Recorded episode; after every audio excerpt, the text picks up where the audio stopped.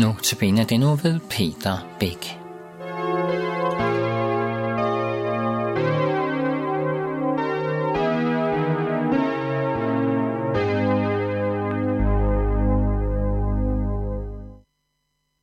Dagens andagsstyrke begynder med værdien af et nul. Jeg vil ikke påstå, at du er et nul, værdiløs, intetsigende, indholdsløs, kedelig. Du er utrolig værdifuld. Du er dyrebar for mig, siger Herren.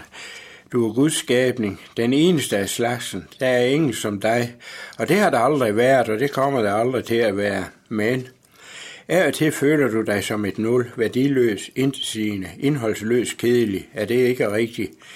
Hvis det ikke er rigtigt, behøver du ikke at læse det her, for det er skrevet af et nul til et andet nul.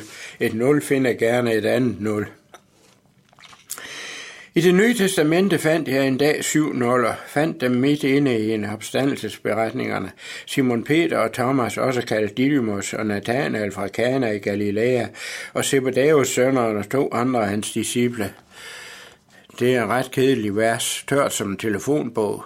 Det er ikke et vers, man stanser ved under en daglig bibellæsning. Men stanser livligt øjeblik. Her er vi nåler taget lige på kornet. Disse syv mennesker har oplevet den største begivenhed i verden, Jesu opstandelse. Men den begivenhed betyder åbenbart ikke så meget for dem. For dem er det nat. De er slået ud, og de fryser. Der er ikke noget, der vil lykkes for dem. Først er det Simon Peter. Vi skulle måske hellere kalde ham Simon Klippe for rigtigt at høre, hvordan det lød en gang. Simon Klippe er den af os, der har en lederstilling. Den, der har ansvar for andre, og som skal stå i spidsen og få gode idéer. Det er ham, alle blikke er rettet imod, og som alle venter sig noget af, som skal tage initiativ. Man kan sejne under alle disse krav. Man kan have lyst til at stikke af og gemme sig, sådan som Simon Klippe gjorde i Øberste Pressens gård. Man kan ikke klare mere. Simon Klipper føler sig af til at være værdiløs, intetsigende, indholdsløs, kedelig. Så kommer Thomas, som blev kaldt Didymus. Didymus betyder tvilling.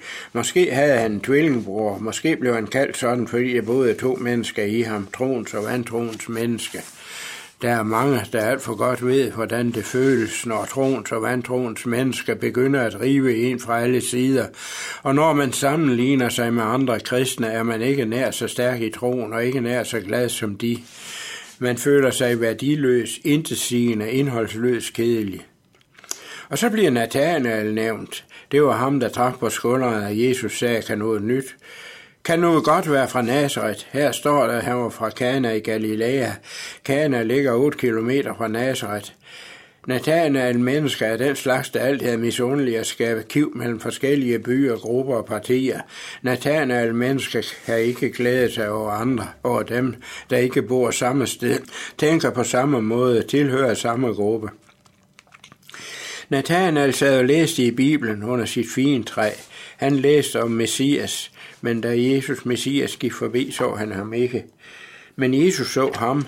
Også Nathanael var et nul, men et nul, der var fyldt af fromhed og religiøsitet i stedet for af Jesus og hans ånd. Også Zebedeus sønnerne nævnes i vores tørre vers. Når Jakob og Johannes bliver kaldt det, er det måske en påmindelse om, hvor let det er at blive suget ind i de gamle bindinger igen. Disse to, som burde hedder Jesu apostle, fordi Jesus var det vigtigste i deres liv, blev jo nu i stedet kaldt Zebedeus' sønner. Den gamle faderbinding, de ellers havde skåret over, er knyttet på ny. Der er to disciple til i vort vers. De bliver her kaldt to andre af hans disciple. Det hører til de mange anonyme i vores kirker og foreninger. Det er de glemte. De forsvinder i den grå masse. De bor dør om dør med andre kristne. De går i kirke. De tæller med i statistikken. Men der er ingen, der ved, hvad de hedder. Ingen, der nikker til den på kirketrappen. Nuller. Modløse tavse mislykkede sidder de der i båden. Der er ikke noget, der vil lykkes. Friske initiativer havde de taget, nøjagtigt som vi gør i vores kirke idérige og dygtige, nøjagtige som vi, mismodige, nøjagtige som vi, og de føler sig værdiløse, fordi de er vant til at finde deres værd i at lykkes, i at være dygtige, i at se resultater. Pludselig opdager de noget. Da det nu er blevet daggry, stod Jesus på bredden. Der står ikke, at han kom derhen. Han stod der. Han havde sikkert stået der længe. De havde bare ikke set ham i mørket. Det er egentlig ikke noget problem med Guds nærvær. Han er der. Det er et meget større problem med vores eget nærvær. Er vi nærværende? Men midt i vort mørke og selv optagethed hører vi Jesus stemme. Må I har noget at spise, børn? Han spørger efter din hunger, din længsel, og når du kommer til ham, følger han dig med livets brød. Han følger dig med sig selv, og han sætter dig til at efterfølge ham. Følg mig, siger han. Han kommer som nummer et, og du nåle kommer som nummer to. Der finder nåle sin værdi. Et nul, der står alene, er værdiløst, men et nul efter et er ti værd. Og hvis jeg stiller mig bagefter, som står bagefter Jesus, bliver vi til sammen 100 hver. Og hvis vi finder et nul mere, bliver vi 1000 hver. Og hvis vi er 50 nuller i menigheden, ja 100. Og vi stiller os alle sammen efter Jesus, hvilken værdi, hvilken uhørt rigdom, Kristi lægeme ligger inde med, hvilken formue, hvilken styrke. Men så er det også om at komme ind i geledet, Jesus forrest, og du og jeg, og de andre bagefter.